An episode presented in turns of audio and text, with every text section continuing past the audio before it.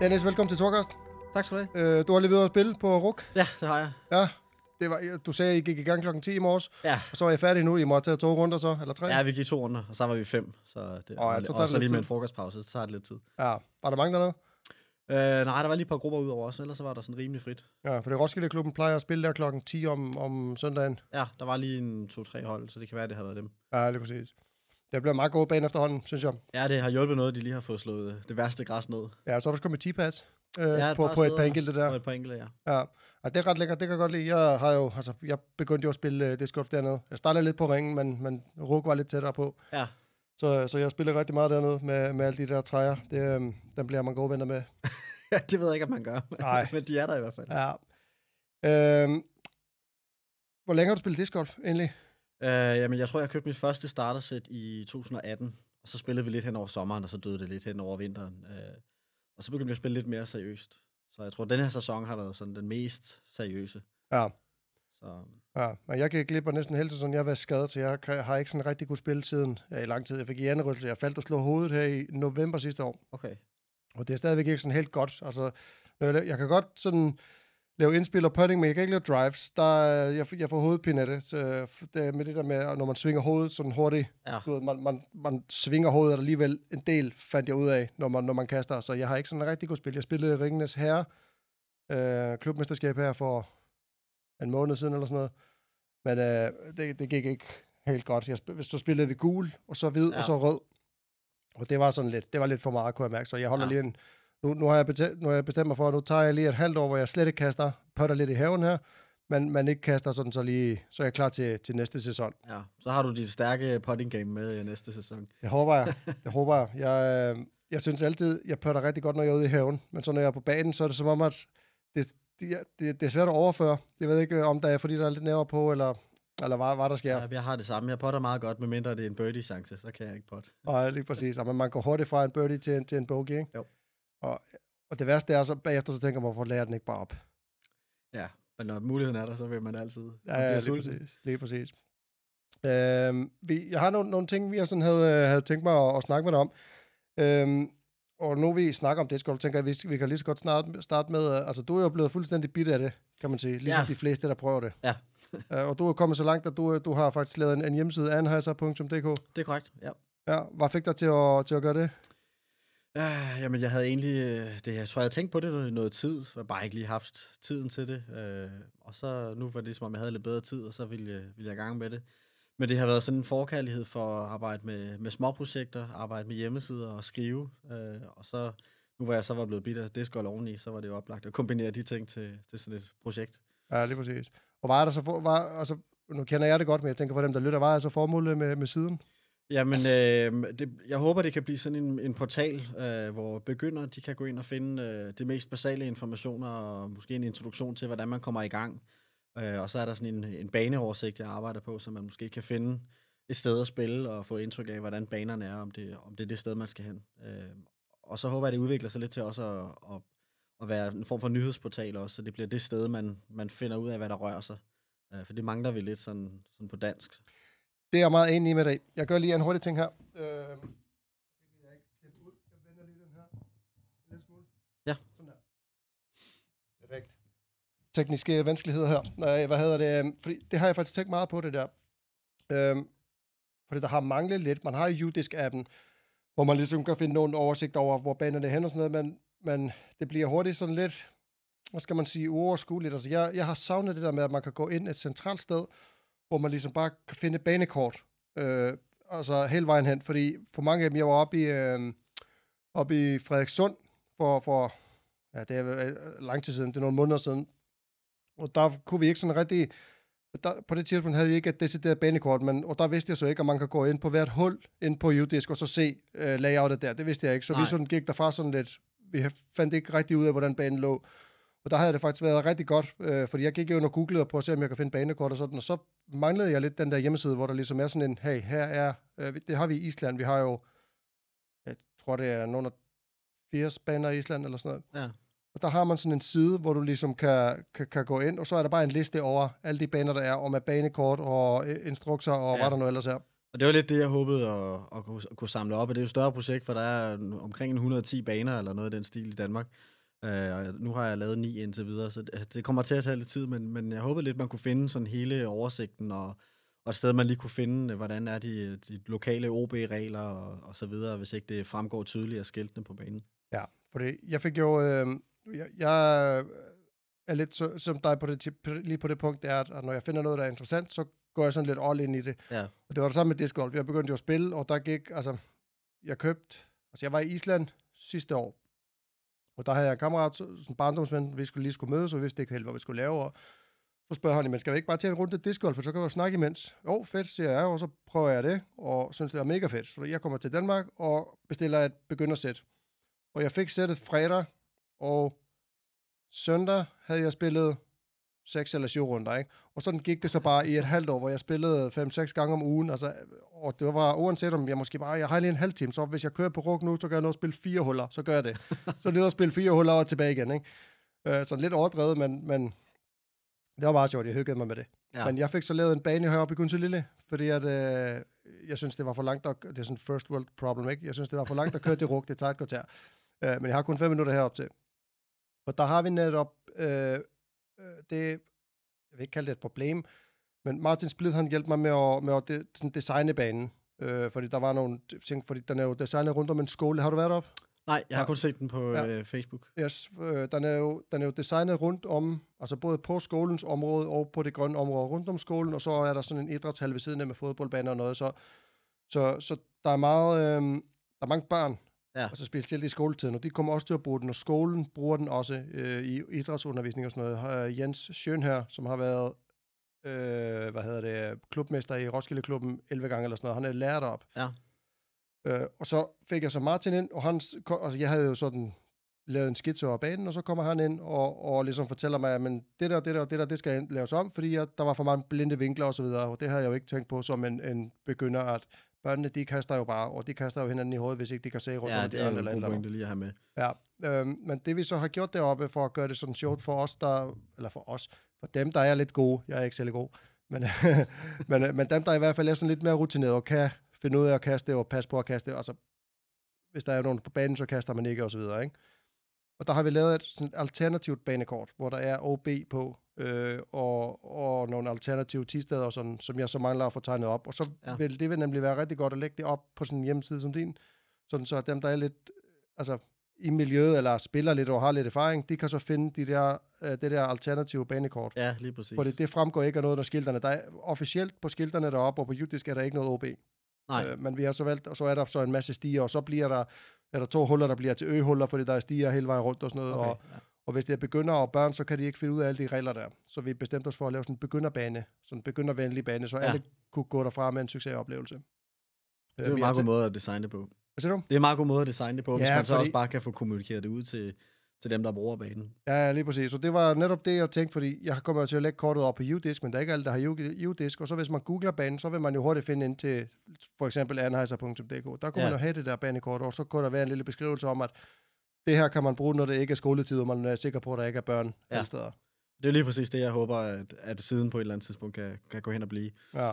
Men hvad med sådan noget som at lave en, øh, altså der mangler jo en dansk disc golf podcast. Sådan en, jeg ved, at der findes en, men det er den der podcast, Ja, der er en, der hedder podcast, og så vidt jeg husker, har de lavet 10 episoder nu. Øh, han har ikke været aktiv i lang tid. Nej, jeg tror, den sidste, det var omkring sommer, den kom ud. Ja, men det er så lidt mere, øh, det har været sådan lidt mere historie, dansk, dan, disc golf historieagtigt, har det ikke det? Jo, det mener jeg, det har været indtil videre i hvert fald. Ja, for det er det, der mangler lidt. Det kunne, det kunne være fedt, hvis der var sådan en hyggepodcast. Lidt ligesom den her, hvor man så snakkede om disc golf og gennemgik nogle resultater og snakkede lidt om, hvad Paul Macbeth har lavet i weekenden eller et eller andet, ikke? Øh, Ja. hvor, hvis der har været nogle vilde øh, kast eller, eller et eller andet. Det kunne være sjovt at have et eller andet sådan øh, ugentlig eller månedlig, hvor man lige kunne løbe igennem, hvad har, hvad har der været for nylig af turneringer, og hvad Ja, og kommer der i den næste måned, og- klubmesterskaber, og ja, hvad der nu lige måtte, måtte røre sig. Ja. Øh, nu går vi jo ind i off-season, så det er begrænset, hvor meget der sker, men det kan være, det er noget, man skal kigge på en gang til foråret.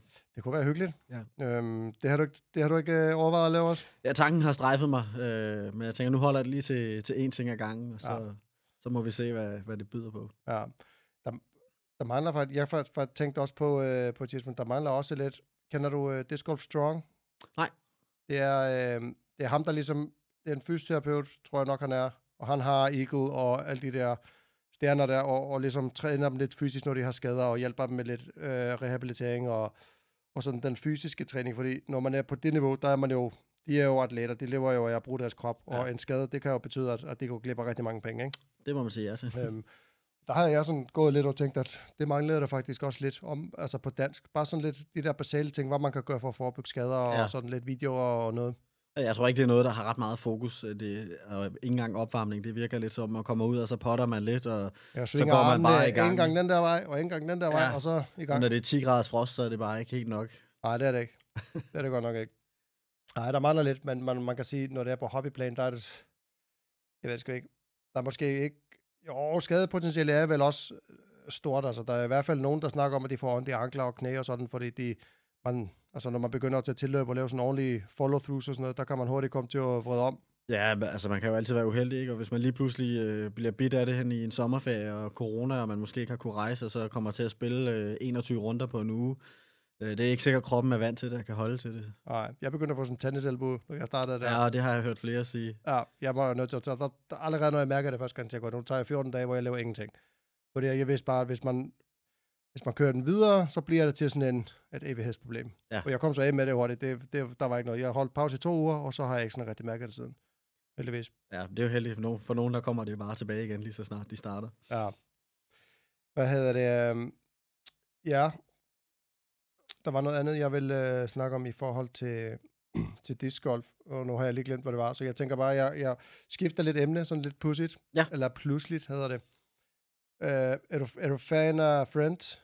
Altså tv-serien Ja, tv-serien, ja, den har jeg været igennem et par gange. Ja, det har jeg også, fordi jeg så øh, på din hjemmeside, at du har lavet noget Friends Lego. Ja, og det er sådan en timelapse af det. ja, Det det, var faktisk ret fedt. Ja, øh, det var faktisk i forbindelse med, at jeg var i, i Legoland øh, på en opgave på et tidspunkt øh, med noget arbejde, og så fik vi sådan en lille figur med hjem, og der havde jeg jo ikke bygget Lego i 15 år eller sådan et eller andet. Jeg tænkte, jamen, den skulle jo bygges, og så tænkte jeg, det kunne være meget sjovt at lave en, en timelapse af det, og så sad jeg og fedtede med det en time eller halvanden. Øhm, og så gik det op for mig, at det er enormt hyggeligt og afslappende at sidde og, bygge Lego på den måde, bare og, og klastre tingene sammen, sådan øh, helt uden, øh, uden nogen form for tankevirksomhed. Ja. Øhm, Det er sådan mindfulness-agtigt, ikke? jo, lidt. Og så Ja. købte jeg på et tidspunkt sådan en, øh, et, et lille Lego-sæt også nede i Føtex, og fik samme oplevelse en gang til. Og så fik jeg i, øh, i 30 års fødselsdagsgave sådan et, øh, et Lego Friends-sæt. Ja. Øh, og det var det bare fantastisk med alle de detaljer, der er, og nu har jeg set serien så meget, så man kunne genkende mange af tingene. ja. Hvor gammel er du? Jeg er 30. Du er 30, okay, ja, fordi jeg, jeg så det også altså sådan overdrevet meget. Som teenager specielt. Jeg tror, jeg har set alle serierne i hvert fald. Og sådan, ud, hvis jeg ikke overdriver, i hvert fald 30 hver gang. Ja, det skal nok passe. Og for det passer med, at hver gang man kom hjem med, sådan ved 4-5-tiden, så kørte det på Zulu. Lige, ja, Men, men det blev altid sådan, med, at man så, øh, så så man halvdelen af sæson 2, og så skippede de lige pludselig til sæson 8. ja, Så jeg tror først, er inden for et par år siden, jeg har set hele, øh, hele øh, serien i rækkefølge. ja, og jeg havde det på VHS-bånd. Ja. øh, dengang. Så gammel er jeg. Øh, jeg er overhovedet ikke gammel, men, men ja. Og der, det, det kørte, der kørte, gjorde det hver aften, når jeg skulle sove. Så tog jeg ligesom øh, fire episoder, så faldt jeg som regel i søvn ved tredje eller fjerde episode eller sådan noget. Ikke? Ja, ja. Men, øh, og, og til sidst, altså efter, efter jeg havde gjort det et par år, så var det, var det blevet sådan, at jeg satte det på, og så vendte jeg mig på den anden side, og så lukkede jeg bare øjnene, og fordi bare at høre det, de sagde, så vidste jeg godt, hvad der foregik på skærmen. ja. Det var sådan lidt øh, overdrevet øh, øh, Friends-forbrug, hvis man kan Jamen, sige jeg har det brugt det lidt på samme måde til bare at køre i baggrunden, fordi man behøver ikke at se alle 20 minutter, man, man kan bare lytte, og så, Nå, nu kommer den sjove scene, det kan man se den, og så kører det bare videre Ja, for lige sig selv. præcis. Det er også sjovt, at man, man sådan, det bliver også sådan lidt, så føler man, at man har lidt selskab. Ja, på en eller anden måde gør det. Ja, ja ej, det er sgu, jeg synes, det er meget sjovt. Det er, og det holder stadigvæk i dag, synes jeg. Ja, det er uden tvivl. Ja. Men hvad hedder det? øh, Altså, du, du siger det der med, at, at når du lavede det, at det var sådan lidt... Øh, ja, nu var det bare, der sagde det sådan lidt mindfulness-agtigt. Altså, jeg har også prøvet på et tidspunkt, der, der havde købt min, min kæreste til en af børnene, købte sådan en stor sådan bog med, med tegninger i, sådan nogle vilde sådan mandala-tegninger og sådan lidt øh, mærkelige mønstre og sådan, og så kan man så tegne i den, eller far, farvelægge den. Ja. Øh, og så købte jeg nogle sådan flotte, sådan, ja, farvelægningstush på en eller anden, ja, sådan halvdyr nogen. Og så gad børnene det ikke rigtigt, og så begyndte jeg en aften sådan, nu prøver jeg lige det der, sådan, fordi jeg kedede mig. Så endte det så med, at jeg, jeg ved ikke, hvor mange timer jeg sad over det der. Der var nogle måneder af stress sådan i vinter, over vinteren, hvor der var mørkt alligevel, og man ikke sådan havde noget at lave. Så, øh, så sad jeg der og, og faglagde sådan nogle vilde, øh, ret flotte tegninger. Og det var lidt det samme, sådan, altså man sidder og bare, og hjernen kan egentlig bare sådan koble fra, og det giver sådan en, det giver meget ro, Ja, på en eller anden måde. det, en ro, man ikke får. øh, tilpas så avanceret til, at man, man skal lige have fokus på det, men heller ikke sværere, end at man, man kan space lidt ud samtidig. Ja, man kan gå sådan lidt i det der flow state, ikke? Altså, Ja, lige præcis. Lige præcis, så, så er man bare i det, og så er der gået en halv time eller en time, ikke? Ja. Og det, det får man sådan ikke, ikke helt på samme måde, hvis man for eksempel ser fjernsyn eller lytter til podcast, fordi der skal mere, øh, hvad skal man sige, der er, der er for mange inputs øh, på den måde, men der, der er du ligesom fokuseret på én ting, og, og det er jo sjældent i dag, at man er det Ja. egentlig. Ja, det er meget sjældent, Ja. desværre. Så det der med Lego, det er faktisk, øh, det er faktisk ret fedt. Jeg sidder også nogle gange med børnene og laver Lego, eller Ja. nu har vi siddet og lavet perler i dag. Ja. Altså, det er også bare sådan et, det er jo en børneting, men alligevel så sidder man, og det bliver bare sådan, det bliver Lego er jo desværre ufatteligt dyrt, ellers så tror jeg, jeg havde rigtig meget af det. Ja, fordi man kan få nogle vilde Lego-ting, ikke? Man, Helt altså, man har jo set, altså du kan få det der store kasser, de koster jo også mange tusind Ja, flere ikke? tusind kroner. Ja, og så kan man så lave, øh, ja, virkelig store ting. Man, altså, jeg var oppe på, øh, hvad hedder det, det hedder Ragnarok, der ja. oppe på musicalen her i Roskilde. Ja. der havde de også lavet orange scene og alt muligt i Lego. Ja. Det er ret fedt. Ja, det er vildt. Vi var i, øh, det er en lille måneds tid siden, var vi over i det der, der hedder Lego House i Bilund, øh, som er sådan en form for forlængelse af deres Legoland, men det er så kun med, med figurer og sådan nogle interaktive ting, hvor man kan bygge, og så nogle af dem kan de scanne dem ind, så kan man bygge en fisk, som så kommer til at svømme i sådan et virtuelt øh, akvarie bagefter. Er det Og det var fantastisk, man kunne gå en hel dag, og de havde nogle altså kæmpe, kæmpe store figurer i 3 meters højde, og man kunne bruge den, næsten en time på at bare gå rundt og kigge øh, på alle de detaljer, der var, der var Ja. bygget ind i det. Jamen, det er vildt nok. Ja. Og det jo bare sådan nogle små byggeklodser, ikke? Altså, tænk, Jo, tænk hvor mange penge de har tjent på det der lego holdøje ja, det er rigtig mange. Og det er jo stadigvæk den samme familie, der har det, ikke? Jo, jo. Og der er jo, ja, det, Og det er lige så populært som altid, hvis ikke mere. Ja, lige præcis. Også, fordi det er jo, man tænker sådan, åh, det er sådan noget, børn laver, ikke? Men det er et kæmpe marked for voksne med de der store, altså du, der er også noget Star, Lego Star Wars og alt muligt, hvor du kan Ja, lave ja, ja. deres uh, Death Star og hvad der nu ellers er, Ja. ikke? Og nu kører de jo det der tv-program med Lego Masters på et tidspunkt også. Der kunne man se, der er jo nogle af dem, der er altså, nærmest professionelle inden, inden for det. Det Og det er sådan et Lego. Det, det er sgu meget fedt. Man, ja, man kan lave mange ting, hvis man bare gider at bruge tid på det. Ja, lige præcis. Ja. Øh, jeg gik jo sådan lidt på opdagelse, fordi jeg havde jo set, øh, du havde så også skrevet til mig på tidspunkt, det var så mig, der svarede dig igennem Gunther Lille øh, discgolf-siden. Ja. Øh, I forhold til, hvad hedder det, øh, banekort og sådan. Og så vidste jeg jo godt, havde jeg jo set den der Anheuser-side på, på Instagram. Øh, og så, øh, når jeg så gik ind, fordi jeg skulle til at sende dig nogle billeder, så gik jeg ind på siden, og så fandt jeg så ud af, at du havde også en anden hjemmeside, og, hvor du har, har ligesom sådan en blog, Ja. øh, hvor du lægger ting op, og som du har været ude at rejse, og der har været, faktisk været mange ting derinde, som jeg synes øh, var meget spændende, sådan, som jeg egentlig gerne vil, vil måske prøve at Ja. se, om jeg kan få dig til at fortælle lidt om. Og jeg tænker faktisk at starte med det, jeg sådan øh, fandt til sidst. Øh, Stairway to Heaven. Ja det, den har jeg lige læst i morges. Øh, den, den, øh, det oplag, du lag, lagde op der, og jeg tænker sådan lidt, hvis, hvis vi måske ikke har taget den så lidt fra starten, det behøver ikke være lige så detaljeret som, som på hjemmesiden, men, men det var en, en ret fed historie, og det var sådan, måske skal vi starte med, øh, snak, altså nu snakker vi ikke om Led Zeppelin øh, nummeret, men, men et sted på Hawaii. Øh, Det det er et sted på Hawaii, øh, og jeg opdagede det egentlig lidt tilfældigt, øh, da jeg var i, i Canada, øh, hvor jeg var skibums, og så øh, scrollede jeg igennem Instagram og så, så det her sted, og tænkte, det ser bare for sindssygt ud. Der skal vi hen. Øh, og så kiggede vi lidt på, hvor det var, og det var på Hawaii, og det er jo normalt sådan øh, et sted, som vi som europæere ikke rigtig kommer. Øh, men nu var vi allerede øh, på vestkysten, så vi var jo ligesom halvvejs derovre, og vi var, var to gutter, der havde talt om at, at tage sådan en tur ned igennem USA. Øh, så vi kiggede lidt på det og tænkte, det skal, vi, det skal vi, og så må vi planlægge det ind på en eller anden måde. Og øh, for, man kan jo gå- på nettet og finde ufattelig mange billeder af det, og det skal man næsten gøre, fordi det er svært at beskrive, men det er ligesom en, øh, en bjergkamp, som man, som man går bare på spidsen af den, øh, hele vejen fra nærmest nede fra jorden, og så til, jeg tror det er 800 meters højde, eller sådan noget. ja. Og der ligger sådan en gammel radarstation deroppe. Og hele vejen derop, det er bare øh, trappetrin og en lille bitte sti, hvor man med nød og næppe kan, kan gå forbi hinanden to personer. ja. Øhm, så, så når man kigger til den ene side, så kigger man lige ned øh, af bjergsiden, og når man kigger til den anden side, så er det det samme. Ja, og der er jo, der er jo gelænder på vej op, ikke? Jo, der er gelænder på begge sider, øh, og nogle steder så går det sådan lidt fladt, og andre steder så er trapperne mere stigeagtige end 10-15 Det bliver sådan meter. nærmest lodret, ikke? Jo, det er tæt på. Ja. Øh, og derfor så er det også spærret af, og det er ikke tilladt at, at, at være der, og det er... Øh, det bliver ikke vedligeholdt som sådan, så man skal lige være de lidt forsigtig nogle steder, hvor man går.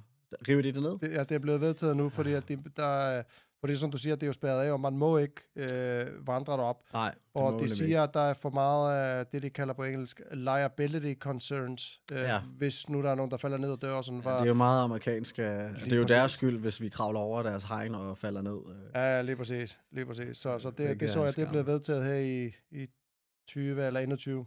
Ja, Øhm, så det er lidt ærgerligt. det er meget ærgerligt. Ja, fordi jeg, når jeg så det, jeg tænkte, det der, det skal jeg prøve på et tidspunkt. Så gik jeg på Ja. Wikipedia og sådan noget, nå, det skal jeg så ikke. Ja, det er, det er helt fantastisk, og der har været meget diskussioner omkring det, for der er jo stadigvæk, øh, på trods af, at der står en vagt, øh, er der jo 100 vandrere i døgnet, som, som tager turen alligevel. Ja, ja, der er vagter, og der er også, der bliver jo tilkaldt politi tit øh, deroppe op, fordi at, Ja, ja, og man, så man skal sådan, I, I tog jo afsted sådan nærmest om natten for at liste ja forbi vi, vagten. Og vi I, prøvede jo faktisk en eftermiddag, øh, og så var der ligesom sådan et øh, sådan regnvandsafløb, øh, som vi prøvede at, at gå den vej.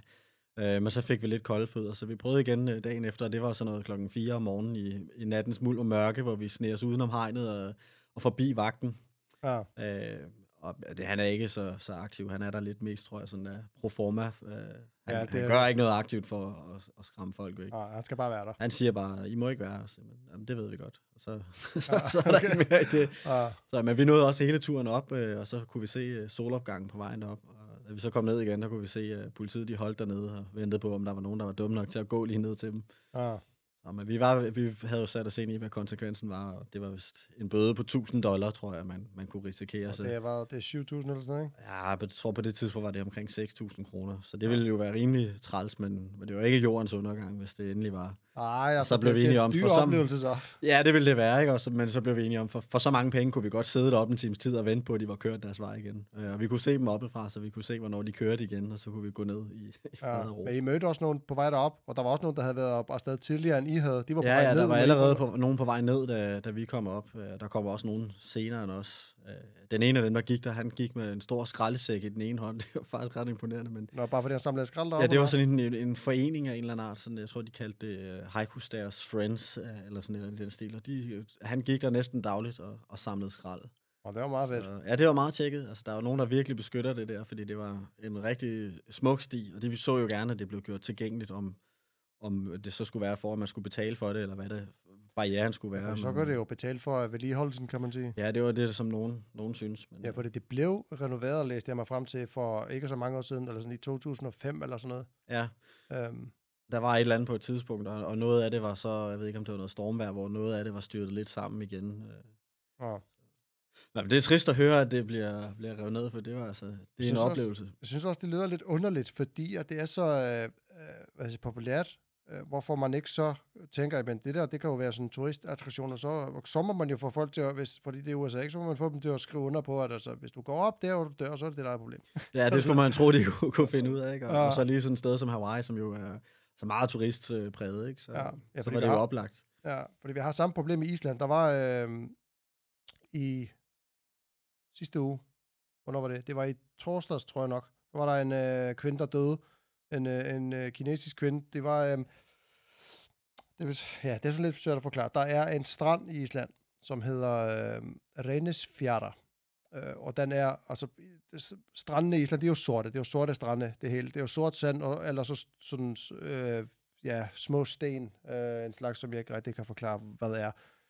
Øhm, og lige ved den der, altså den er, den er vanvittigt flot, den, øh, den strand der, og der er nogle klipper, og, og, og, og ret sådan, ude i vandet er der sådan nogle, altså kæmpe klipper, der bare sådan står stemme som sådan nogle kæmpe søjler op af vandet.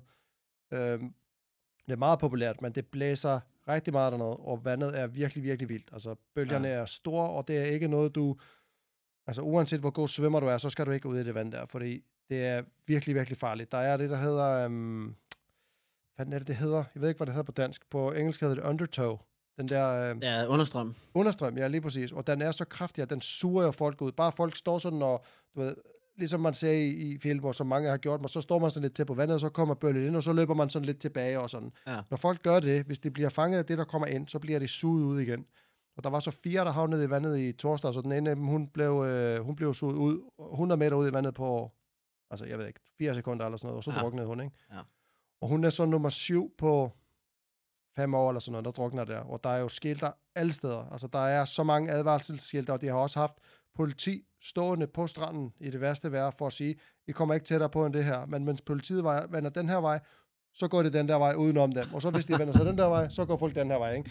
Så folk er jo også ualmindeligt dumme, når der står nogen og siger, at det her det er livsfarligt. I skal ikke tættere på, fordi så er Ja. I livsfare. Det er bare så, om det kan, så slemt kan det heller ikke være. Så, øh, så, så men der er det- har vi så heller, heldigvis ikke det der problem med, at folk øh, sagsøger nogen. Øh, fordi det kan det Nej. jo ikke. Det er, det er ligesom på egen regning, hvis, hvis man vælger at trodse alle de der øh, skilte og advarsler, der er. Ja, så har man jo ligesom accepteret en form for risiko, skulle man tro. Ja, ja der er også, det sker faktisk også tit, at folk, øh, det, de der geyscher, der er derovre, de er over 100 grader varme. Det er også derfor, de sådan øh, eksploderer op i luften. Ja. Og vandet bobler. Og, og, og der, hvor der kommer mange turister, der har man jo sat skilter og ræb rundt om og sådan noget, men der er stadigvæk nogen, der lige skal prøve at stikke fingre ned i for at se, er det nu virkelig så varmt, ikke? Ja, hvor man men bare det, tænker, nej, det ikke kom på nu." mig. Altså, det er... Jeg synes, det er vildt. Hvor, hvor, ja, det er sådan lidt, det er lidt sjovt. Det er ikke sjovt, når folk dør selvfølgelig, men, men det der med altså for eksempel at stikke fingre ned i vand, vand, der er over 100 grader, det er sådan lidt, jamen så er du også selv udenom. Så er man selv udenom det Ja. der. Det, Men du har da også, øh, altså du har jo rejst en del, kan jeg se, øh, rundt omkring i verden. Du, du kom også ind på, du var i Canada, der var du også øh, nede, det var bare sådan en hyggetur på snowboard, eller hvad? ja, det var sådan en, øh, hvad blev det, seks måneder, tror jeg, hvor jeg var afsted som, øh, som skibums, eller snowboardbums, som man vil. Øh, og så blev den forlænget med en halvanden måned, to måneder, hvor vi rejste i USA. Øh, mig og en, der hed Andrew, som jeg mødte i Canada, boede sammen med det år. Ja. Det var ham, der, øh, som I, I tabte på vej ned fra, øh, øh, hvad hedder det, Stairway to Heaven der. ja, det er rigtigt. øh, ja, fordi da vi skulle ud igen, så skulle vi jo selvfølgelig snige os lidt, øh, snige os lidt derfra, og på en eller anden måde, så, så mistede vi bare ham, øh, og vi havde ikke rigtig nogen mulighed for at komme i forbindelse med Og hinanden. man kan ikke bagefter, begynde at råbe, for politiet står jo på den Ja, side. det var og- lige præcis det, ikke? Og på et eller andet tidspunkt var der nogen, der mente, de havde set politiet. Øhm, og så ham, ham med skraldesækken, han havde sådan en, en semi-truck, eller hvad, hvad hedder sådan en, øh, det hedder vel bare en truck. Ja, tror sådan en pickup truck, ikke? Ja, lige præcis, ja. Ja. en pickup truck.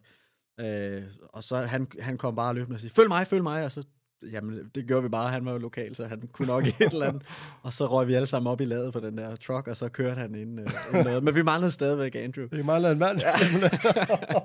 Så men vi greb en chance der, og så, Åh, oh, shit. ja, men det viste sig, at han var kommet ud, og så vi, vi fandt ham nogle timer Åh, det var senere. godt. Ja. Så han kom ikke hjem med en, en bøde på, på 6.000, eller hvad? Nej, heldigvis ikke.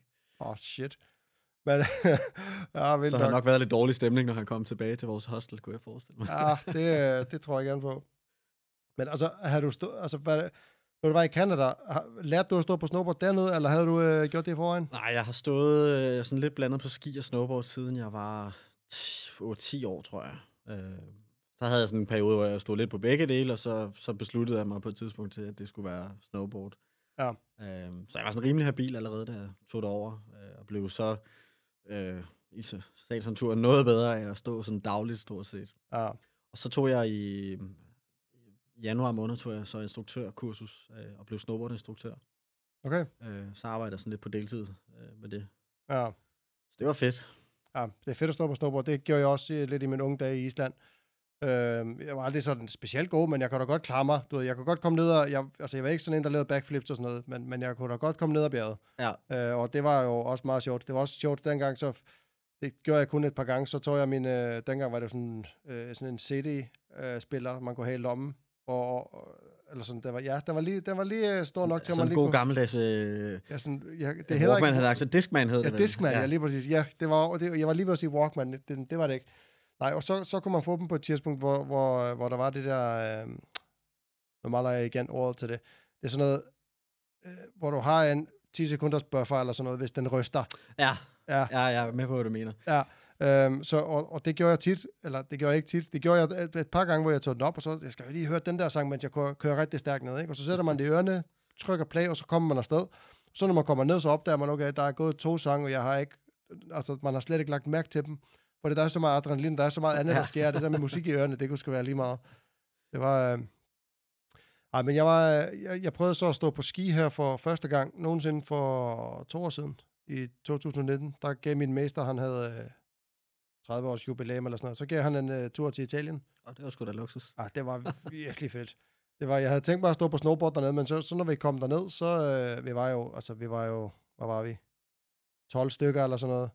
Øh, og, og der var, de fleste af dem, de gik bare på druk. Men så var vi nogle stykker, der, der gerne ville op og ski, og så jeg, jeg tog en lærling under armen. Jeg var også lærling, vil jeg sige, men han var bare øh, 15 år yngre end mig. Ja. Og så øh, lærte han mig lidt at ski, og det var faktisk ret fedt. Og jeg kom op på det der, jeg kan ikke, huske, jeg kan ikke helt huske farverne, der var, der var blå, hvis jeg husker Ja, rigtigt. det, det grønne er de letteste, så kommer blå, rød, Ja, og så rød, og så sort. Ja, jeg var oppe på det røde. Et par af det røde. Uh, det var så rimelig sådan, der skulle jeg virkelig holde tungen lige i munden, ja. Ja. fordi det var, det var ikke bare sådan lige til, man holdt kæft, hvor var det fedt. Det var, det var, og det var faktisk, synes jeg, lidt nemmere end at stå på snowboard. Det er i hvert fald nemmere at komme i gang med, synes jeg, er min oplevelse. Ja, Fordi de, de første par dage på snowboard, der sidder man jo mere ned, end man, end man står op. ja, Og det er lidt anderledes på ski. ja. Ja, fordi jeg gik fra de der børnebakker der, med, hvor jeg var med alle, altså bogstaveligt talt, alle de der små børn, der. Ja. der, du ved, der, der var jeg så en times tid, og så gik jeg så over af en af de der, øh, var det ikke blå, der kom så? Øh, jo, Jo, og så øh, gik der et par timer med det, og så var jeg ellers så bare ude, og, og så var vi i gang. Ja. Ikke? Um, man har også en lille fordel, tror jeg, hvis man har stået på snowboard i forvejen. Så må, Ja, det man må tænker kunne jeg. tage et eller andet med derfra. ja, jeg tænker også bare, hvis man er- generelt er vant til, altså hvis man har en kropsfornemmelse, der kommer man faktisk langt i de fleste sport. Bare, Ja, man, bare det, når man er vant, vant til at bruge kroppen, og man ved godt, hvor, altså hvor slutter låret, og hvor starter hoften, og hvordan kan man dreje det ene ben og det andet, og sådan, og hvordan tingene hænger sammen.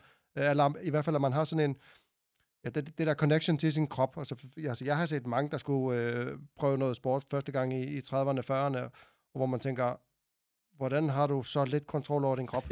Og man kan instruere dem i at sige, jamen det, det ser godt ud, men prøv lige at strække din arm.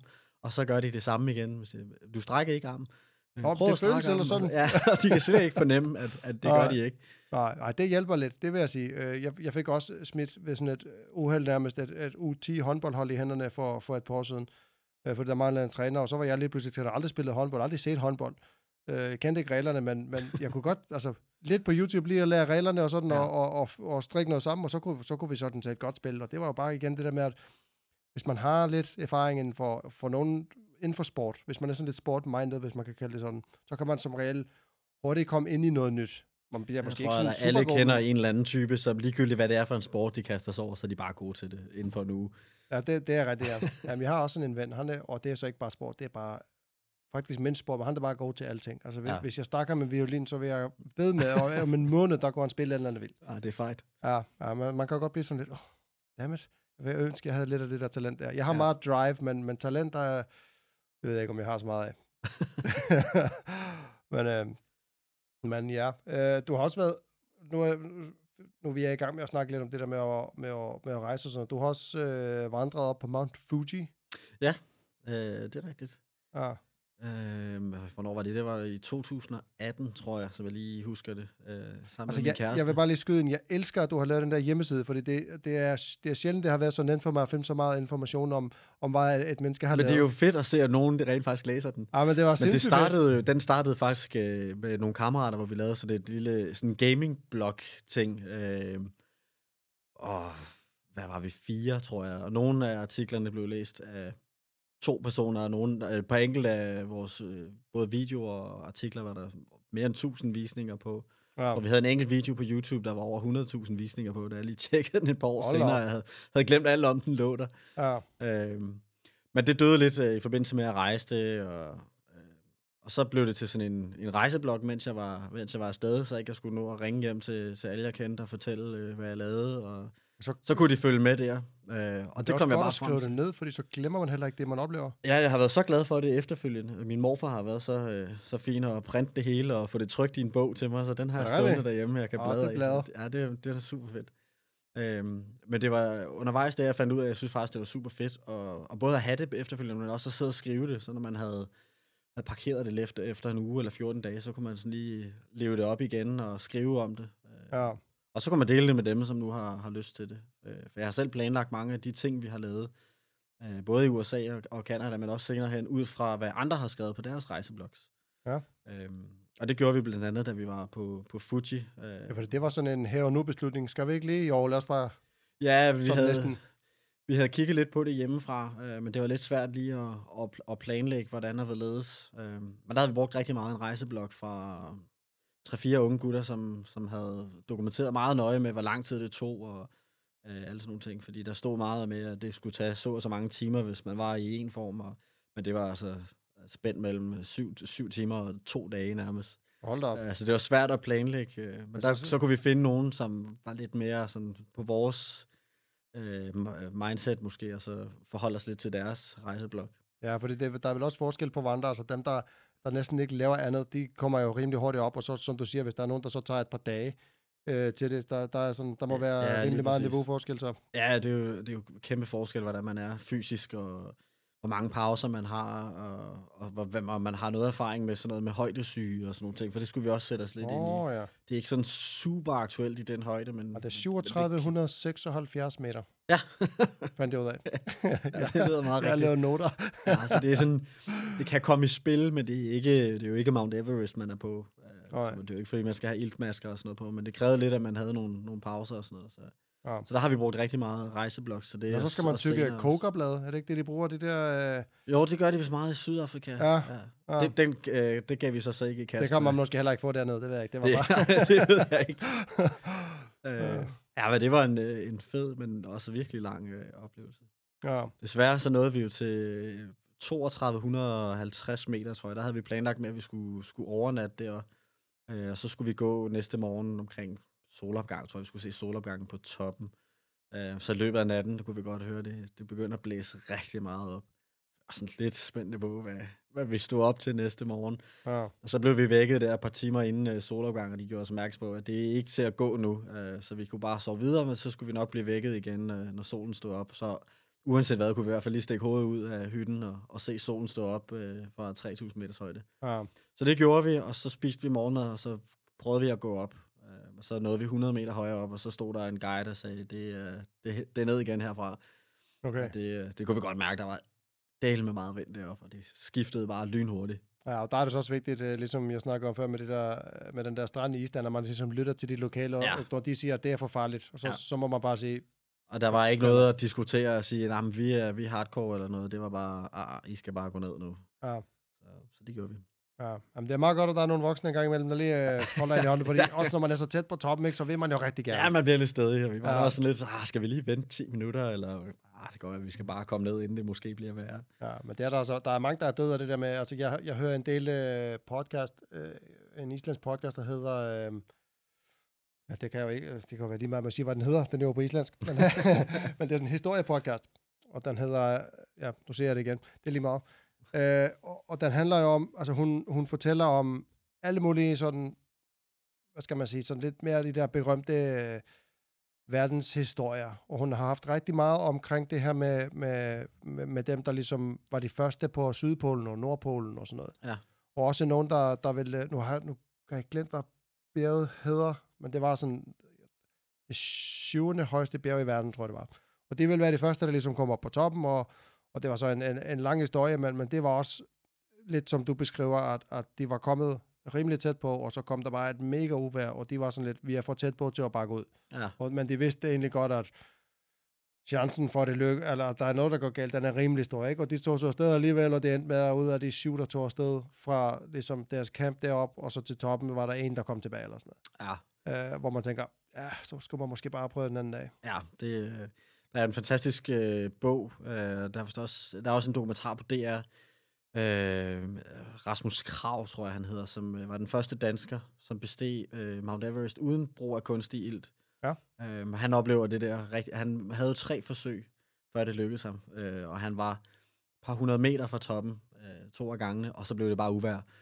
Og han Ja. måtte bare sige, ja, det er bare sat en voksne beslutning og gå ned igen. Ja, Ja, den det er med livet som indsats, ikke? Ja, men det Øh, er det. Ja, Så slemt var det heldigvis ikke på, på Fuji. Det var sådan rimelig lige til. Men, øh, ja. og vi ville gerne have haft de sidste par hundrede meter med. Ja, det, det tror jeg gerne på. Der var en islænding, øh, John Snotte hed han. Han døde her for fire måneder siden. Og sådan noget. Han ville være den første, der, der, der kunne bestige øh, K2 om ja. Vinteren. Øh, og det lykkedes ham så ikke, og det døde på, eller det lykkedes ham, men det døde på vej ned igen. Ja. På det der rovejr, og de fandt, de, de har vist, de har fundet dem, og han havde GoPro-kamera kamera på, men øh, det var i tvivl om, de kunne få noget ud af det. Det, ja. Ja. det eneste, de sådan umiddelbart kunne, kunne finde, der var et sådan still shot, øh, og det var det. Og så, så er de nok i gang med at prøve, men, øh, Ja. Men det var, det var faktisk Så lidt... skal man virkelig ville det i hvert fald. Ja, det er jo det, men ham tage var- de risiko. Ja, men han var, han var rigtig erfaren, ikke? Han havde jo været op øh, om sommeren, og han var været på Everest et par gange, og havde været på, på sådan de fleste af de store. Øhm, men øh, han kom sgu ikke ned igen. Det var sådan lidt øv. Ja, det er makabert. Ja. Har, har du set billeder af de der, altså, det er som fra Mount Everest, de der lige, der ligger deroppe? Ja, jeg har set øh, noget af det. Ja, jeg har Ja, set han det. beskriver det også ham, Rasmus Grav, han, han finder sådan nogen, der bare ligger, Ja, øh, som man først tror ligger og sover, men øh, ja. det har ligget der længe. Ja, Jamen, jeg har lidt svært ved sådan nogle billeder. men Jeg, altså, jeg, jeg har kun set et par enkelte. Det var, øh, jeg hørte en anden podcast, de, som var så i videoform, og så viste det, og det var sådan, det var ret mærkeligt at se. Man kunne godt se, at, at ham, den enes hud, den var altså fuldstændig afbladet. Den var så hvid, jeg har aldrig set noget lignende. Og så var der sådan lidt et hul i huden øh, et sted, og man kunne bare se, at der var ikke noget inde i. Ja, Så det var egentlig bare sådan et, et frossen... Øh, sådan en skal. ja, lige præcis. Ja. Det var sådan lidt, hvor man tænker, "Uff, han, det, var, og det var en af de første, der havde været op. Jeg kan ikke huske, hvad han hed, men han havde ligget der, altså, ligger der i sådan noget 70 år eller sådan noget. Ja, det er underligt at forestille sig, fordi alle vi andre, når vi dør, så, bliver vi, så sker der jo et eller andet med os. at Nogen tager sig af det. Ja. Men mange af dem der får jo bare lov at ligge. Ja, så bliver det bare Så deroppe. kommer der flere og flere af dem med tiden. Ja. ja, det er lidt... Øh, jeg ved ikke, Everest er ikke sådan... Altså, efter man har set et par dokumentarer, sådan, der er sådan... Det tager lidt charmen af det at se øh, noget af det der, fordi ma- mange... Jeg ved ikke, det er jo, det er jo blevet nærmest sådan en, en turistting, hvor, så- sådan noget, som man egentlig bare gør. Ja. Og, og, så gør man ikke så meget arbejde selv. Eller det er der mange, der ikke gør. Øh, dem, der har mange der er penge, nogen, så, så tager de jo op til basecamp med en helikopter, og så Ja, får de nogen til at hjælpe dem op derfra. ja, så de laver ikke noget arbejde selv, de skal bare gå. Nej. Og så er der andre, der slæber og slår uh, telt op og, og sørger for mad og alle de der ting. Ikke? Ja, det ene år, der var, de jo, der var jo så meget kø deroppe den ene dag. Folk de stod og døde, fordi de kunne hverken gå den ene eller den anden vej, fordi de bare stod, stod og ventede på hinanden. Ja. Ja, det, er er sindssygt også-. Det Man jo har set tragisk, nogle billeder deroppe, hvor der er sådan, man kan se, der, der er 300 mennesker i kø til toppen, man ja. Ja. tænker, det ser ikke særlig fedt ud, det der. Nej. Så kommer man op, får en selfie, ned igen. Ja. Og der er ikke noget med at lige sætte sig ned og lige nyde øh, stillheden, og, eller om, jeg ved ikke, om det- der er stillhed op. Men Ja, jeg kan forestille mig, at det blæser ja, det, det, ja, det tænker jeg. Men, øh, men ja, hvad hedder det? Du har også været med X-Factor? uh, jeg er ikke, ikke som sanger godt nok, men, uh, men jeg har været som, uh, hvad kalder man det, stand-in uh, dommer, uh, er nok det bedste sådan tegn eller beskrivelse for det. Ja. Uh, og det er simpelthen bare, at når de kører uh, generalprøver, uh, så må dommerne jo ikke se det, fordi så får man ikke de, de ægte reaktioner i programmet. Nå, Uh, den så der havde man øh, øh, tre stand-in-dommer. Uh, så det har jeg været sammen med blandt andet med min søster og øh, en, der Martin, som jeg lige, ham, jeg lige har spillet discgolf med. Ja, Uh, så sidder vi der som, uh, som dommer. det, okay. Hvordan, hvordan får man det gig egentlig? Jamen, det var øh, faktisk øh, helt tilbage fra min, øh, min lille søster, da hun var i sådan noget folkeskolepraktik. Øh, der var hun det i et, et produktionsselskabet, der hedder Blue, øh, som er dem, der laver X-Factor. Ja, Øhm, og så har de spurgt hende på et eller andet tidspunkt, om hun, hun havde lyst til at lave et eller andet, hvor hun også skulle være noget stand-in. Og, så hun har, har lavet alt muligt forskelligt, og så en gang imellem, når de har skulle bruge ekstra, så har hun spurgt mig eller, eller nogle af vores venner. oh, det er fedt. Det er, det er simpelthen så skægt. øh. Og der er ikke noget sådan performance-pres på os, fordi hvad vi, vi skal ikke stemme nogen ud rigtigt, og vi skal ikke øh, nødvendigvis komme med noget sådan oprigtig kritik. Vi skal bare sige og gøre et eller andet, så de kan teste lyd og mikrofoner og kameraer og sådan noget, øh, og timing i det, ikke? Okay. Så, så vi bliver briefet i, at hvis vi ikke kan finde på noget at sige, så fortæller vi bare, hvad vi fik til morgenmad om morgenen, eller, eller et eller andet. Det er sådan set fuldstændig ligegyldigt. Men i forhold til dynamikken i showet, så giver det bedre mening, at vi rent faktisk kommer med et eller andet, øh, og Ja. så, så helst noget positivt, så deltagerne Ja, lige for og sådan bliver- få folk lidt op. Øh, Ja, så jeg ved lidt om musik, men ikke, er jo ikke nogen Remy eller noget. Så. Nej, kan jeg ikke få det til at række med lidt i glas der? Jeg skal Jo, have noget vand. det kan du. Tager bare, hvis der er. Det er uden bobler, jeg havde ikke mere gas. Øhm, nej, hvad, ja. Men, men du kom også, øh, hvad hedder det, kunne jeg se, øh, på scenen alligevel. Ja, vi havde jo lige... Øh, Og det- det, det sjove ved generalprøven, det er, jo, det er jo der, hvor alle fejlene øh, helst skal ske. Øh, og det gør de tit, og der er masser af ting, man, man tager om og sådan noget. Øh, en enkelt gang var vi så heldige, at John Newman øh, var inde og spille, og det ville de tage om, så vi fik lov at sidde på første række og se ham spille to gange. Øh, men en anden gang, der havde vi et meget stort nedbrud, og der var publikum på, og så for at, at det også skal være, være lidt hyggeligt for dem, og man ikke sidder og venter i en evighed på ingenting, Mm. Øhm, så begyndte Sofie Linde som dommer sådan træde lidt vande og spurgte sådan, "Nå, hvem, hvem er I falske dommer sådan egentlig i virkeligheden? Og, ja, så får jeg jo nævnt, at øh, Nå, men, øh, jeg har dyrket lidt parkour og undervist lidt i det. Så. Nå, siger hun, så skal vi da lige se et, øh, et trick eller noget. Jeg tænkte bare, fuck, hvad, hvad fik jeg lige rådet mig ud i her? Så og folk øh, jublede jo og alt muligt, så, "Nå, jamen, så, øh, så må jeg jo op og, og gøre et eller andet. Men det er vel svært, når der ikke er noget på scenen. Uh, ja, så det blev, hvis- det skal være sådan helt teknisk, blev det jo heller ikke parkour. Det blev mere noget, der hedder tricking, Ja. uh, hvor jeg laver noget, der hedder butterfly twist. Uh, men det var der ikke nogen, der vidste, og det så, så fedt gå ud, og så, Ja. så klappede folk, og uh, jeg tænkte, ja, ja, det var meget sjovt, det var sådan en lille gimmick. Uh, da vi så kom hjem derfra, kunne jeg se uh, på, på forsiden af Danmarks Radio, uh, på nyhedssiden, både på app og hjemmeside, der var et billede af mig, med hovedet halvt nedad, og der stod, uh, den falske Blackman redder showet. og så var der, uh, det er fedt. så var der en video af det der klip. Det er fandme Så, fedt. Ja, det var meget sjovt. Ja. Ja. det var ikke lige det, jeg sådan forventede, da jeg tog hjemmefra. Nej. Men du har så, ja, du har undervist i, i parkour og dyrket det i nogle år. Ja. Jeg tænker, det må have givet noget, det der klip der så. Øh, nej, jeg var jo desværre ikke så heldig, at jeg kunne få lov at, at, at smide mit firmanavn eller noget på, så det var, der var Åh, bare et ja. billede. Øh, Jeg postede det selvfølgelig selv i et væk, alt hvad jeg kunne komme Ja. til, men nej, det faldt desværre ikke så meget af på det. Nej. Men hvor, hvordan, øh, altså, hvor, hvor lang tid har du dyrket parkour? Siger man det? Øhm, Dyrket, trænet? Ja, Og spiller jo ikke parkour, vel? ikke, nej, men dyrker det nok mest. Øh, jamen, jeg startede nok, da jeg var en 14 år, tror jeg. Øh, ja, og så er det spørgsmålet, hvornår jeg ligesom er stoppet. Øh, jeg kan jo godt finde på det en gang imellem, men det, er- det er meget, meget sjældent, jeg selv træner nu. Men, men jeg underviser lidt øh, stadigvæk. Ja. Så det er jo en 15 år siden, jeg startede. Øh, Jeg nåede lige at starte på det, inden det blev sådan rigtig hot og populært. ja. Øh, at være blandt nogle af de første. Og det var meget fedt. Det var en meget sjov tid, fordi det har måske lidt af, det kan- jeg forestille mig også, det Discgolf har haft for ganske få år siden, hvor alle kendte hinanden, om ikke andet så er navn. øh, Ja. Det var sådan meget øh, Sådan hyggeligt. en lille niche-miljø, ikke? Jo, Ja. lige præcis. Og der var, der var ligesom to internetforums. Øh, det ene, det hed 540, og det andet, det hed Le Parcours. Øh, og det var sådan måske lidt to forskellige filosofier af det også, hvor at, øh, jeg tror, Le Parcours øh, var sådan mere ren parkour og lidt mere seriøst, hvor 540 også havde meget med, med det her tricking at gøre, som kort sagt er en blanding af gymnastik og kampsport. Ja, det er sådan, hvor man ligesom kan hoppe i, altså hvis man bare siger et eller andet simpelt, så kan man jo, det går nærmest stå og så lave frontflip fra standstill, ikke? Ja, ja, de, de kan alt muligt øh, Ja, blandet af den slags.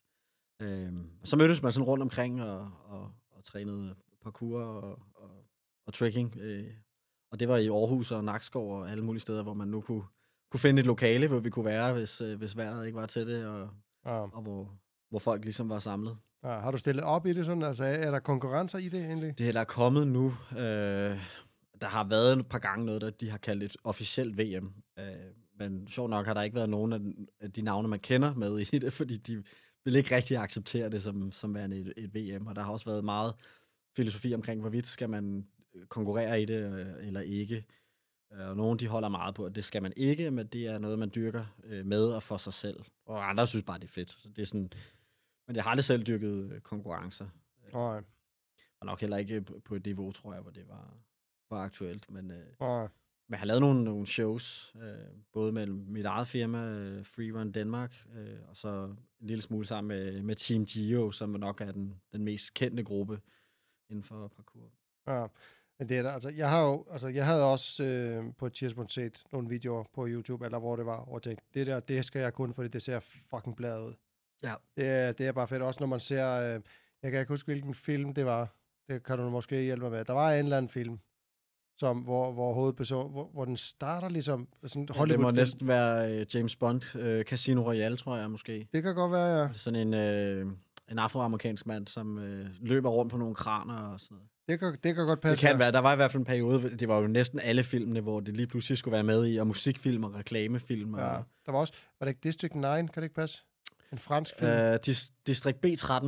Ja. Ja, Ja. ja, sådan en, øh, der er ikke så mange, der kender den. Men det der er sådan en utopisk... Øh, Ja, sådan, og det, der er det, alle karaktererne laver parkour Ja, i den. det var det er den, jeg tænker på. Ja. Ja. Fordi efter jeg så den, der, var- det var nogle år siden, der tænkte jeg også bare, det der, det skal jeg fandme kun. Og så kunne man ikke rigtig gøre det i Island, og så var det sådan, nå, jamen så... Ja, og det er jo faktisk øh, en af dem, man i hvert fald vil betegne som grundlæggerne af parkour, som har hovedrollen i den, øh, David Bell. Okay. Øh, så der er ikke noget med, med liner, og det kan godt være, at de har brugt nogle sikkerhedsnet eller noget, måske i ny og næ, men, men ellers så er de ting, han laver, det, det gør han ægte. Og, Og det er så sindssygt, det han laver. ja, han er virkelig hardcore. altså for dem, der ikke har set det, altså det er jo... Altså, det er jo at hoppe... Ja, hvordan skal man... hvor- skal man starte? Ikke? Det er jo op på balkoner og ned på tage og imellem huse, og Ja. Og jeg ved ikke hvad, altså. Ja, det er meget, meget. De har sådan en, det er vel åbningsscenen, som jeg lige husker det. Ja. Ja. Den kan man finde på YouTube. District B13 øh, åbningsscenen. Ja, Sådan to minutter, hvor han bare øh, flyver gennem hele byen. ja. Øh, ja det var, det var, jeg den var meget populær på et tidspunkt, og det var sådan... Det var i kort periode det eneste nærmest, man kunne finde. Øh, og det var vel i virkeligheden også før, der var noget, der hed YouTube, tror jeg. Ja. Øh, så det var meget begrænset, hvad der var af videoklip. Øh, så det var, det var den, alle kendte og refererede til med, med parkour. Ja, men ja, det er nemlig det er den, jeg har i hovedet. Den så jeg øh, på, ja, på et eller andet tidspunkt. Jeg kan ikke huske, hvornår. Men, øh, men det var i hvert fald, øh, det er i hvert fald imponerende. Øh, og det ser også, også fordi, at det er jo ikke, ikke bare imponerende, det han gør med sin krop, men det er også bare det der med, at, at konsekvenserne er ret høje, hvis der er et eller andet, der går galt. Ikke? Ja, Man har jo set nogle clips med sådan noget parkour gone wrong, og det er bare, fuck. Det går jo galt en gang imellem. Øh, Ja, det gør og jeg. nogen tænker jo, det er, det er fuldstændig vanvittigt farligt, og der er selvfølgelig også nogle, øh, der er også været et enkelt dødsfald, øh, en der faldt ned fra et meget, meget højt øh, tag. Øhm, men man kan sige, det som er anderledes end for eksempel fodbold, det er, at du styrer jo hele tiden selv, hvad, hvad for en risiko vil du løbe, og, Ja. og hvis du ellers tænker dig om, og, og altså kender dine egne begrænsninger, og undersøger, om underlaget er glat, og øh, holder det her til det, når jeg lander på det, øh, så er du fuldstændig selv i kontrol med det. Ja, Og det, og det er sådan også en stor del af filosofien i det, er jo, at, at hvis du ved, du kan springe, øh, hvad ved jeg, 5 meter eller et eller andet, når du tager tilløb til, så er det jo i bund og grund ligegyldigt, om der er en meter ned, eller om der er 100 meter ned. Øh, det er jo det Ja. samme spring. ja, Øh, og der er nogen, de er iskolde med den mentalitet. De ved, jamen jeg kan godt springe det her, så det, hvad konsekvensen er, hvis det går galt, det er jo irrelevant, for det går ikke galt. ja. Så den, det mindset har jeg aldrig helt selv kunne adapte. Ja, men det er vel også et mindset, man skal have, fordi der, og det gælder i, i, også i, i mange andre ting, kan man sige. Hvis man begynder at tvivle, så er det der, det går galt. Det er ligesom, hvis man tager sådan noget så banalt som fodbold, der er en, der skal sparke straffe. Det ja. Siger også, du skal aldrig ombestemme dig. Når du har bestemt dig, at jeg sparker i det hjørne der, så skal du sparke i det hjørne der, for ellers så rammer du ikke. Ja. Øhm, Eller når man i disc golf tænker, jeg, jeg skal ikke ramme det træ, så rammer man det træ. Man skal, man skal kigge på det gap, og så tro på, at det Ja. rammer jeg også. Ja, for helvede. Ja. Ej, men det er, øh, altså, jeg tænker også, at der er jo også meget i det, ligesom bare sådan noget så simpelt. Øh, jeg, jeg drager lidt paralleller mellem parkour og skateboarding i forhold til sådan noget som faldteknik for eksempel. Man skal også vide, hvis du nu falder, eller altså, så skal du kunne, du skal jo kunne rulle dig ud af et fald, sådan, så du ja. Ja. ikke bare laver et faceplant hver gang, fordi øh, ligesom Johnny Knoxville i Jackass, han, altså, han kan jo ikke, han, kan, han har jo ikke stået på så meget på skateboard, så man kan se forskel på ham og de andre, når de falder. Han falder bare sådan helt, boom. Ja. Ja. Men de andre, de, sådan, de, de kan godt rulle lidt ud af det, sådan gå det, lidt det lærer man lidt med, med tiden også, at blive sådan en kat, der uanset hvor galt det går, lander sådan forholdsvis fornuftigt på benene. Ja, Og man kan se nogle af dem, som er rigtig dygtige. Der var øh, nogen, som var meget legendariske i, i Danmark. Øh, Jim og Joe hed det, sådan en tvillingepar fra Aarhus. Jim og Og Joe. de har lavet sådan nogle fail-videoer, og når man ser dem, så man kan ikke rigtig få øje på, hvor det er, at fail ligger i det. det. Det ser alt sammen ud, som om det er meningen, men de kan simpelthen redde sig ud af alle situationer. Ja, Så de har virkelig øh, fået det der ind med bare at, at styre, også når det går galt. ja. Men så også et sjovt billede engang. Så var der sådan, øh, og det er, det er nok ikke øh, øh, noget fra virkeligheden, men det var meget sådan sigende billede alligevel i, i mit hoved. Der var der så, der var der sådan en, en, en gavl på et hus, og så var døren i sådan, i hvert fald to meters højde, to og en halv meters højde eller sådan noget, og så var der en platform foran den, og så står der sådan en indgang til parkourcenteret eller sådan noget, ikke? så, skal man kunne øh, nærmest løbe op ad væggen, og, og så få komme ind. Jeg ved ikke, om det var virkeligt, men det var i hvert fald sjovt. Men, øh, men der er der også, øh, når man ser de der videoer der, med nogle af de, dem, der laver sådan nogle vilde ting, så er det jo nærmest også tit det der med, at så løber de nærmest op ad en væg, for så at springe af den, og så over på en anden, for at hænge fast i et eller andet gelænder, ja. og Ja. man tænker bare, hvordan fuck kan det lade sig gøre? Ja. Ja, det bryder lidt med nogle, øh, også synes jeg for mig, som jeg har set lidt af hvert efterhånden med øh, parkour-videoer, men det bryder nogle gange med ens forståelse for, hvad der kan lade sig gøre. Ja. Øh, I hvert fald, hvad kan lade sig gøre for andre. Ja, ja men altså, jeg vil også sige, mm, altså, de fleste mennesker, de kan meget mere, end de selv tror. Ja. Uh, selvfølgelig er der så altid en, en elite, der ligesom bare har no, er nogle altså, genetisk heldige, eller hvad det nu er, og, og de bare kan lidt mere end, end alle andre, men, men, men de fleste vil, vil kunne for eksempel bare sådan lave noget fedt parkour. Uh, hvis, hvis man ellers har en, en krop, der ikke er ødelagt på en eller anden måde, så, så vil jeg tro, at alle, alle vil, vil kunne lære Ja, det. det er, det er en, en fed sport at undervise i, fordi man kan altid lave noget, som er virkelig, virkelig basic og virkelig, virkelig nemt. Øhm, og så er det jo bare at arbejde sig op derfra. Og mange Ja. har jo det her billede øh, fra Distrikt B13 eller et eller andet. Det er noget med at løbe op ad væggen og lave baglæns salto, og det er noget med at springe fra tage. Ja, Og det er jo også en del af det, men det er jo ikke der, man starter. Øh, og man kan jo godt træne et kæmpe spring fra tag til tag, men vi starter bare med at øve det på jorden. Ja. Og, og, og det kan de fleste godt i et eller andet omfang finde ud af, og så kan man jo bare bygge på derfra. Ja. Øh, Så på den måde er det jo enormt øh, altså fedt at undervise i, fordi det er bare at ska- skalere det ned til der, hvor det passer, og så arbejde sig, så videre derfra. Ja. Ja, fordi jeg så nemlig også nogle af de videoer, du havde lagt ud med dig selv, hvor du ligesom viser nogle sådan, det der måske kunne kaldes basic ting. Jeg ved ikke, hvad der er basic, og hvad der ikke er, men, men, men der var en, øh, jeg, nu havde jeg lovet mig selv, at jeg vil huske, hvad den hed, du kan jeg så ikke alligevel. Men du hoppede egentlig bare over en kasse. Øh, Ja. Og, og det var sådan lidt, det, det jeg lagde mærke til i det var, at øh, den måde, du lander på, det virker som om, at du, altså når du lander på jorden, der, kan man, der lander du nærmest sådan gående, man tænker, okay, det ligner ikke, han har hoppet. Hvis jeg landte der, der vil jeg forestille mig, at jeg fik sådan et kæmpe stød op igennem øh, benene, ikke? Ja. Men det virker det ikke til, at du gør. Nej, det er jo lidt med, med landingsteknikker, og der er jo også, man bruger rullefaldet meget, blandt andet, hvis man, hvis man husker at få trænet det. Der kan man tage rigtig meget af det her energi ud, øh, ved at springe fra tage og så videre, og så lande med rullefaldet, og så, så bliver det egentlig meget ele- elegant. Øh, Ja. og det gør sig gældende med, med flere andre ting. Det ser sådan lidt, øh, lidt katteagtigt, eller lidt ninja-agtigt ud, hvis, man, ja. hvis det giver nogen mening. Øh, men jeg har lavet sådan en del videoer, hvor jeg viser det. Det er sådan meget basic ting, og så, så demonstrerer jeg lidt, hvordan man kan starte med. Nogle af dem, der kan man sådan set bare øh, gå ind over den her kasse, som jeg bruger, og så kan man bygge lidt på derfra, og så sætte lidt mere fart på, og til sidst så bliver det noget, der ser lidt fedt ud, og, så, og som er lidt effektivt. Ja. Ja, der, jeg kan også se, du, øh, der var også en anden, hvor du, hvor du egentlig bare brugte et stillads. Ja. Og, sådan, så, og så var der en, en, ligesom en bar, du kunne gribe i, og så var der en her, du skulle over, så du skulle faktisk imellem to bars. Ja. Øh, og det var også sådan, så begyndte du også at lave det uden bar, og så kom der snor på, og så var der et kosteskaft, du endelig kunne sparke væk, Ja. hvis det egentlig var, at du ramte det, og, Ja, lige præcis. og det så meget sådan effortless ud. Jeg tænkte også, det der, det vil jeg godt kunne, øh, sådan, hvis, hvis du vidste mig, hvordan, men ja. Det jeg ville være bange for, det var, at hvis, hvis grebet glæde eller et eller andet, så ville man slå hovedet ned i den der, ja. den nederste bar det, på hedder, det hedder en underbar, og det er jo, altså, i, i selve bevægelsen er det sindssygt let, og alle kan gøre det. Det er bare at svinge sig i en stang, og det har man jo alle sammen gjort på legepladsen på et eller andet tidspunkt. Ja. Og så er der sådan en mental barriere i nogle gange, hvis der så er sådan en metalrør, man også skal over, og så kan man hamre skinnebenene ind i, eller man kan falde ned på det. Ja. Øhm, og det er jo så der, hvor jeg simpelthen bare sætter en snor til at starte med, eller ikke noget, og så bliver det til et kosteskaft, og, og så til sidst kan man sætte en metalstang. Og det er sådan set meget simpelt, og så kan man jo gøre det svært ved at gøre det højere, eller gøre det der øh, hul meget, meget mindre. Ja. Og der er endnu et fantastisk klip jo fra, fra District B13, hvor han springer igennem et lille bitte hul på 30-40 cm, og det er op over en dør, så er sådan ligesom sådan et lille vindue op over døren, han, han sparker ind, mens han gør det. Ja. Ja. Så begynder det at blive svært, og ja, der skal ikke gå meget galt i hvert fald, før Nej. det begynder at gå ondt. altså skinnebændene kan jeg godt leve med. Jeg har, øh, jeg, altså, jeg har arbejdet i byggeri i mange år, og jeg, altså, jeg har mange ar på skinnebændene, og fået mange sådan, du ved, spa- ved uheld sparket ind, eller, eller, eller glædet ned ad et gelænder, eller, noget. Men øh, det, jeg, det, jeg er mest bange for, det er det der med at slå hovedet, efter jeg fik den der hjernerystelse, ja. Selvfølgelig.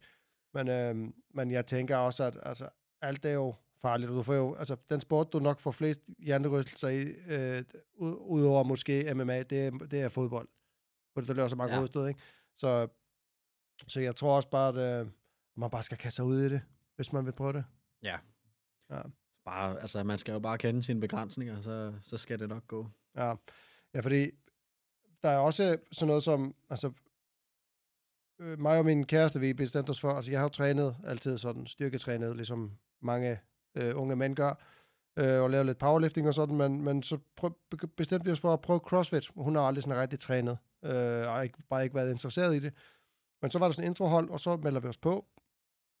Og for mig er det sådan rimelig lige til. Øh, der er ma- mange af de der olympiske løft, jeg ikke har styr på, men, men alle de der basale ting, dødløft og, og hvad der nu ellers er, det har jeg prøvet rigtig mange gange. Men så kommer der det der med, at man laver noget, der hedder box jumps. Og ja. Der har du bare en kast, du skal hoppe op på. Og den, kan jo, øh, og den har jo ligesom tre sider. Der er, der er en lav, og så er der en høj, og så er der en, der er meget høj. Øhm, og det er, altså min kæreste for eksempel, hun sagde, jeg kan ikke finde ud af at hoppe, jeg kommer aldrig til at kunne hoppe op på det der. Hun, hun troede virkelig ikke, hun nogensinde ville kunne det. Og der gik ikke mere end, jeg ved ikke, efter hun sådan ligesom havde fået øh, mod til at prøve det, så skulle hun ikke prøve ret mange gange, så kunne hun faktisk godt hoppe på den laveste. Ja.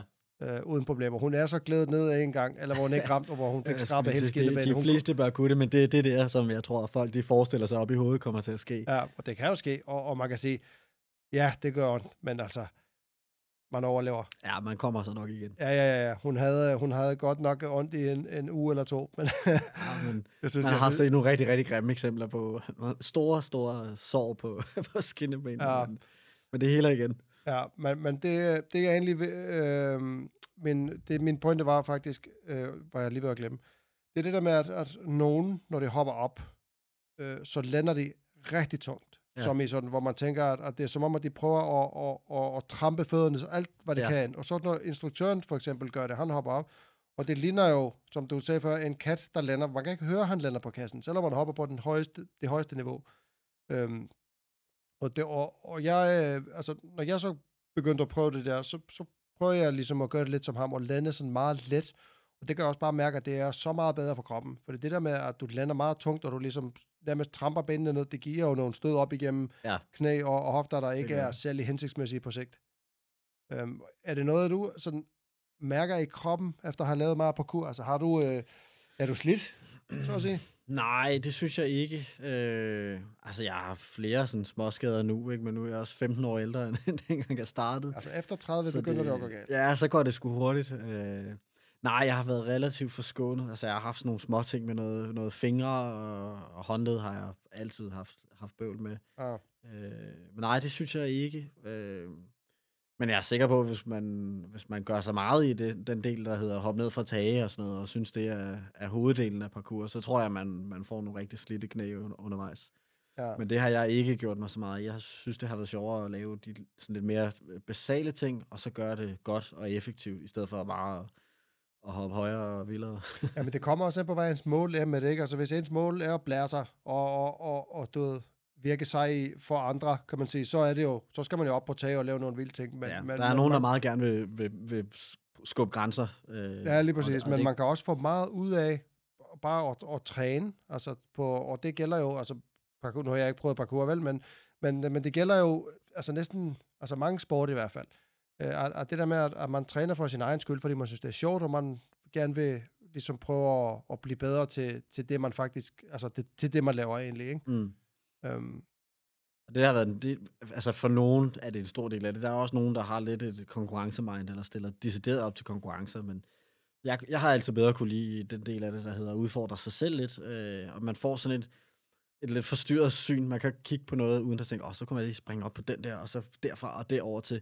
Og sådan hele ens verden ser bare ud som, som Ja. ja. en parkour-legeplads. ja. Øh, og jeg havde lidt det samme, øh, da jeg var endnu yngre og stod på skateboard. Altså, man kan slet ikke abstrahere fra det der. Nej. Øhm, og det synes jeg var noget af det allerfedeste ved det, at finde et nyt sted, og så se alle de her muligheder, og så prøve at se, hvad der kunne lade sig gøre. Ja. Og hvis man så havde en god kammerat med, så kunne han nogle gange se nogle helt andre muligheder, og så kunne man prøve sådan at udfordre hinanden lidt på den måde, Ja. øh, og skubbe lidt til sig selv, men sådan, altså at skulle, skulle gøre det højere og vildere hele tiden, det har jeg ikke øh, aldrig rigtig sådan sagt mig så meget. Nej. Men gør du det samme med discgolf, når du sådan kører forbi steder, hvor du tænker, "Ah, der kunne det være fedt med en kurplacering der? Eller? Ja, det, det der begynder at snige sig det smule også. man ser jo baner alle steder. Ja, efterhånden. det gør man. Ja. Ja. Nu har jeg jo nu har vi fået en bane i Ejby, men i Køge, hvor jeg bor, der er ikke rigtig noget. øh, Så jeg har også lige det der kvarters kørsel til den nærmeste bane øh, Ja. med 13 huller. Og det er jo, altså, det er jo ganske udmærket. I man kunne gå ja. lige fem minutter, og så har jeg en bane, det ville jo være helt perfekt. Ja, ligesom her. Det er bare at komme i gang. Man kan Ja, ja, ja, godt men få jeg kommunen har- til at betale for en jeg har ikke? prøvet at skubbe lidt til kommunen, men det, har sgu, det er lidt op ad bakke nogle gange med det offentlige. Ej, man skal snakke med de rigtige. For det er som ham, der øh, og Kors Kommunen, jeg snakker med, han sagde, der er jo valg lige om lidt, så det er jeg villig til at gøre mere eller mindre hvad som helst, ja. Ja. hvis, hvis, det, hvis det kan se godt ud til valget. Ikke? Ja. Øh, så de betalte den og etablerede den helt lortet med 10 modder, og altså det, Det, det kan det, være det nu. de Jeg havde udset mig den helt perfekte skov, og jeg har spottet øh, i hvert fald 18 huller, der ville være helt fantastiske. Men. Ja. men skoven er fredet, så de vil slet ikke høre snak om, om discgolf. Er det rigtigt? Desværre, ja. Jo. Det er lidt ærgerligt. Der er også, altså du har vel heller ikke så langt til banen i Greve, så? Nej, Ja. det tager også øh, kvarter 20 minutter at komme derud. Ja, den er, Ja. også, den er lang. Den er, der, der skal man lige sætte øh, to timer af, hvis man skal spille en runde. Ja, det tager lidt, lidt tid at spille den. Ja, jeg, spillede den, jeg har kun spillet den lige inden, altså inden den åbnede. Den var færdig, men, men der manglede øh, nogle, nogle af. Der var jeg en runde med, med Claus, ham der lavede banen. Ja. Det er faktisk en ret fed bane. Det er sådan øh, en bane, hvor man det så var virkelig flotte omgivelser. Ja. Øhm, Og især deres hul 1 og hul 18 er jo helt fantastiske i den der lille park, de Ja. har. Ja. ja. Jeg håber lidt, de får lavet nogle, øh, nogle gode T-pads på et tidspunkt, for så bliver det en, øh, en rigtig, rigtig god bane. Ja. ja, det er jo sådan et skoleprojekt dernede. Det er, ja. Jo, det er jo en skole, øh, og de har faktisk problemer med det nu, at øh, der er nogen, der spiller, de har øl og sådan noget med at smide øldåser over Ja, det kunne jeg og, læse. og der risikerer de, at, at, at de faktisk ikke får lov at have banen dernede. Ja. Øhm, det er lidt ærgerligt. Men det Ja, er det jo ville ikke... være trist, for det, der, der er gode potentialer i, i det projekt der. Ja, også fordi man har det der uh, kursuscenter dernede, så man kunne have, man kunne have nogle vilde stævner, hvor deltagerne kunne sove dernede og sådan, ja, det og lave man, noget... Og så er det jo helt, altså for, for mange steder er det jo de frivillige kræfter, der sætter nogle gange nogle begrænsninger, ikke? Fordi vi har jo alle sammen andre ting at lave, end, end at gå og vedligeholde baner. Og, Ja, lige præcis. Men der har de jo skolen, som, som har det som en eller anden form for projekt. Ja, ja, Øh, de skal bare arbejde. De skal ja, bare ja, træer og og, de knokler derude, øh, så Ja. ja. altså, der er virkelig gode potentiale i den Ja, bane. det skulle godt lave ham Claus der. Ja, Han, det er øh, et godt projekt, de har fået. Ja, Ja, han har meget krudt i røven. Han laver mange ting. ja, det må man sige, han har. Ja. Han har også lavet noget vilde ting. Jeg har prøvet at få ham på podcasten, men han er lidt øh, svær at få fat i. Han har jo cyklet øh, hele verden rundt nærmest. Cyklet hele Vietnam rundt, og altså, alt muligt lort har han lavet, ikke? Og jeg løbet kunne Ironman seks gange eller sådan noget, inden det blev sejt at løbe Ironman. Altså Ja. inden der var sociale medier, det var sådan i 80'erne, 90'erne eller sådan noget. Ja. Øh, hvor man ikke fik noget social media points for det, så han gjorde det bare, fordi han synes, det var fedt, ikke? Ja, han er bare en, øh, en speciel type, og det mener jeg i den bedste, på den bedste måde. Ja, ja, ja. Claus, hvis du lytter med, som du helt sikkert ikke gør, du er speciel. You're a special boy. Ej, han er, han er fandme fin. Jeg kan Ja, godt han lide er. Ja. Men øh, vi har sådan set, ja, vi har rundet en time for, for, for et stykke tid siden. Øh, du surfer også? Eller, hvad? Eller var det bare sådan lige Ja, med... det var sådan en Hawaii-ting. Vi kunne jo ikke tage til Hawaii uden at surfe. Nej. Øh, Så jeg prøvede det lige de to dage der. Øhm, Er det nemmere, når man kan snowboard, tror du? Ja, det var helt sikkert en, en fordel, men ja. det er stadigvæk noget, noget helt andet. Ja. Jeg kunne godt mærke, at det var ikke mig. Der- var for meget med at padle ud i vandet og vente på den rigtige bølge, og så missede man den, fordi man ikke var så god, og så skulle man padle ud igen. Ja, okay, ja. så det var nemmere bare at hoppe på en lift, og så, så køre ned. ja. Jamen, der er også nogen, der surfer i Island, øh, har jeg fundet Ja. af. Og det siger, at man kan få nogle fede bølger, men vandet er jo vanvittigt koldt. Ja, det kan jeg Ja, forestille altså sommervandet i Island er 10 grader måske, mig. Ja, hvis Og sådan de på en god dag, ikke? jeg ved ikke, hvad det var det år, men det var 25 måske. Ja. Det var lækkert bare at Ja, ligge, det er lidt værd ligge i synes det. jeg. Ja. Du vinterbader, ikke? Ah, Altså, jeg vil ikke identificere mig som en vinterbader, men, men jeg har har, altså sidste vinter var jeg i, øh, i hvert fald en gang hver måned fra sommeren og så ind over vinteren. Åh, det er nice. Og Der blev det meget populært på grund af corona. Ja, åbenbart. det var pisseirriterende, mand. Ja. Man, altså, det var første gang, jeg har oplevet, at man skal stå i kø øh, for at komme i vandet. Ja. det var bare sådan lidt, åh, det er lidt irriterende, det her. Men, øh, men det er jo fedt alligevel, at, at folk øh, får øjnene, fordi jeg er kæmpe fan. Jeg gør det jo øh, flere gange om ugen. Ja, øh, jeg synes egentlig også, det er fedt. ja. Øh, det er bare, så skal man lige ud af døren. Og, altså, Ja, ja, ja. der er hurtigt mange Ja, barrierer vi er, vi er jo altid to, og ligesom i morges, der jeg skulle op og... Øh, ja, jeg skulle lige køre i morges, og så... Øh, hvad hedder det, skriver ham min makker, han skriver så til mig klokken 8. Øh, ja, men altså, skal vi ikke ned og bade, eller hvad? Åh, oh, jeg har ikke noget håndklæde med, jeg havde en masse undskyldninger, og så, jamen, jeg har et håndklæde, vi ses op i Jylling om 10 minutter. Okay, fint nok, så gør jeg det noget. Ja, det så, er lidt nemmere lige at have en til at, hive, hive lidt i ja, sig. ja, og så går det den anden vej også, ikke? Så nogle gange, så trækker han sig lidt, ah, jeg ved det ikke, og så, man kommer jo afsted, fordi vi er to, ikke? Ja, og det Vi- tager jo altså, to minutter, så er man færdig. Ja, ja vi sidder i, ja, vi, vi, tager, vi tager to gange. Altså, jeg sidder, okay. vi sidder i cirka to minutter, og så går vi op, og så går vi igen. Ja, og det, så hardcore er jeg dog ikke. Det er, det er virkelig lækkert. Jeg hopper i, og så prøver jeg lige at blive dernede et par sekunder, og så, så svømmer jeg stille og roligt tilbage til stien. Ja. Ej, jeg elsker det. Jeg kan slet ikke uh, være det foruden. Det, uh, det er også en af de ting, jeg savner lidt ved Island, fordi sommeren, om sommeren, der har man, man har jo kolde kar i alle svømmehaller, og der kan man. Ja. jo gå fra uh, nogle uh, spagbade på 42 grader til 2 grader. Og så kan man så gå sådan lidt frem og Ja, det tilbage. af et skift. Ja, og efter uh, sådan en uh, hård arbejdsdag, altså man bliver jo blevet som smør, hvis man gør ja. Det der to-tre gange, ikke? Ja, man får en virkelig god følelse, når man kommer op igen. Ja, jeg synes også bare, det er sådan lidt, altså fedt på en eller anden måde, fordi at, altså, jeg har jo gjort det i lang tid nu, og gjort det rigtig mange gange, øh, men det er lige hårdt hver gang. Ligesom i morges, der er sådan lidt, der, der er altid den der lille irriterende stemme, der prøver at overbevise mig om, nej, altså, det er jo meget varmere derhjemme med ja. en kop kaffe, og mm, lige, lige lidt hyggeligt, ikke? Øh, og, og så specielt på de dage, hvor jeg virkelig, virkelig ikke har lyst til at få det så gjort alligevel, der, der, der får jeg sådan lidt, der får jeg sådan et lille boost for mig selv. Det, er sådan, det viser mig egentlig, at, at, at jeg kan faktisk godt tage mig sammen, Ja, øh, selvom det er noget, der er hårdt og ubehageligt, og, og, og ikke særlig fedt. Det er jo fedt bagefter, ikke? Men det er jo ja. Ja. ikke fedt, når man... Ej, lige det, man går i, så er det altså ikke synderligt rart. Nej, nej, lige præcis. Så, så jeg, kan, altså jeg, jeg tager det lidt som sådan en, en slags mental træning, øh, lige så meget som det er noget fysisk. Ja. Øhm, den der lille... Ja, den der lille irriterende stemme, der, der altid, kan, altid prøver at overbevise sig om, at altså, du behøver ikke træne i morgen. Du kan bare gøre det i morgen. ja. Bare gør det næste uge. Eller, men, øhm, men ja. Øhm, er der noget, øh, du tænker sådan, du vil have med her til, til slut? Et eller andet projekt, du er i gang med? Eller? Nej, altså lige nu er det jo øh, rigtig meget Anheuser.dk øh, og den det er på- tilhørende Facebook-side og Instagram, jeg, jeg bruger, bruger meget tid på. Øh, Ja. ja. Så men hvis nogen lytter med, så skal de være meget velkommen til at gå ind og, og, og følge med på, på både de sociale medier, men også på Ja, hjemmesiden. og jeg sætter det selvfølgelig i øh, episodebeskrivelsen, fordi der er ikke nogen, der ved, hvordan man staver til Anheuser, hvis ikke man spiller Discord. Nej, det er det nok ikke. Ja. Øh, så hvis nogen vil i gang med, med Discord, så gå ind og kig. Øh, der kommer på et eller andet tidspunkt også noget, øh, noget vejledning for begyndere, tænker jeg. Ja.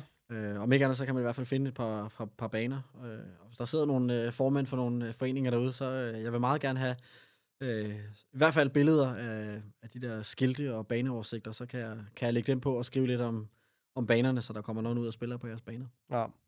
Jamen, øh, jeg synes, det er et fedt initiativ, og jeg håber også, at der kommer en, en, en, øh, en podcast, fordi det, øh, det kunne da være fedt med sådan en. Altså i Island, der har man, øh, øh, jeg har nogle venner i Island, der, eller en af mine venner og nogle af hans venner, de har sådan en podcast, hvor de bare sidder og, og så hygge hyggesnakker de, og så de spiller altid en runde inden, så kommer de, og så laver de lidt trash talk til hinanden, hvor dårlige de andre er, og, sådan, og, og så snakker de lidt om, hvad der, hvad der rører sig i discgolfverdenen i Island, og også lidt i udlandet, og så har de nogle, ringer de til nogen, der laver lidt interviews og sådan, og det ja. Ja. kunne da være meget fedt med sådan en hyggepodcast. Øh. Det kunne være så fint. Øh, og hvis tiden er til det til foråret, og jeg kan få fat i noget udstyr til det, så kunne det godt være, at jeg skulle kaste Så kommer du bare det. herop, så kan du låne studiet. Jamen, så øh, udfordrer jeg dig til en øh, runde i, i foråret på Gunsø Lillebanen der. Det kunne være hyggeligt. Det kunne være hyggeligt.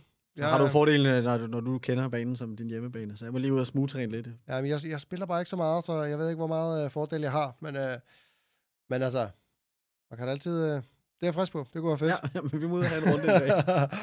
Jamen, øh, så vil jeg egentlig bare sige øh, tak for det. Det var en øh, fornøjelse at møde dig og, Ja, men og det høre lidt om din, øh, din øh, historie. Altså, der, er, der er masser af spændende ting at tage fat i, synes jeg. Jeg elsker at høre sådan noget, hvor, hvor folk har prøvet noget, øh, ligesom, altså, sådan nogle rejsehistorier og sådan noget. Det, det har jeg fundet ud af, det synes jeg er meget fedt. Det er Ja. noget nyt. Men, øh, Jamen, man er velkommen til at også at kigge på min anden hjemmeside, øh, dennisasp.dk. Øh, Der er jo alle Ja. mine rejsebeskrivelser ligger derinde, hvis man har lyst til at, ja, og at videoer læse til noget. Ja, der er noget parkour og- videoer og billeder, og ja, parkour ligger også øh, derinde. Ja, Der er en hel øh, lær parkour-sektion, hvis man, hvis man øh, har lyst til at give sig i kast med det. ja, og så kan man sende dig billeder af alle de blå mærker, man får, når man Ja, har prøvet. meget, meget gerne. det kunne være fedt. Jamen, øh, øh, en sidste ting. Øh, med øh, al den øh, viden og erfaring, du har i dag, hvis du kunne give øh, 18-årige dig et råd, hvad vil, du, øh, hvad vil du sige til dig selv? Åh, det var et svært spørgsmål.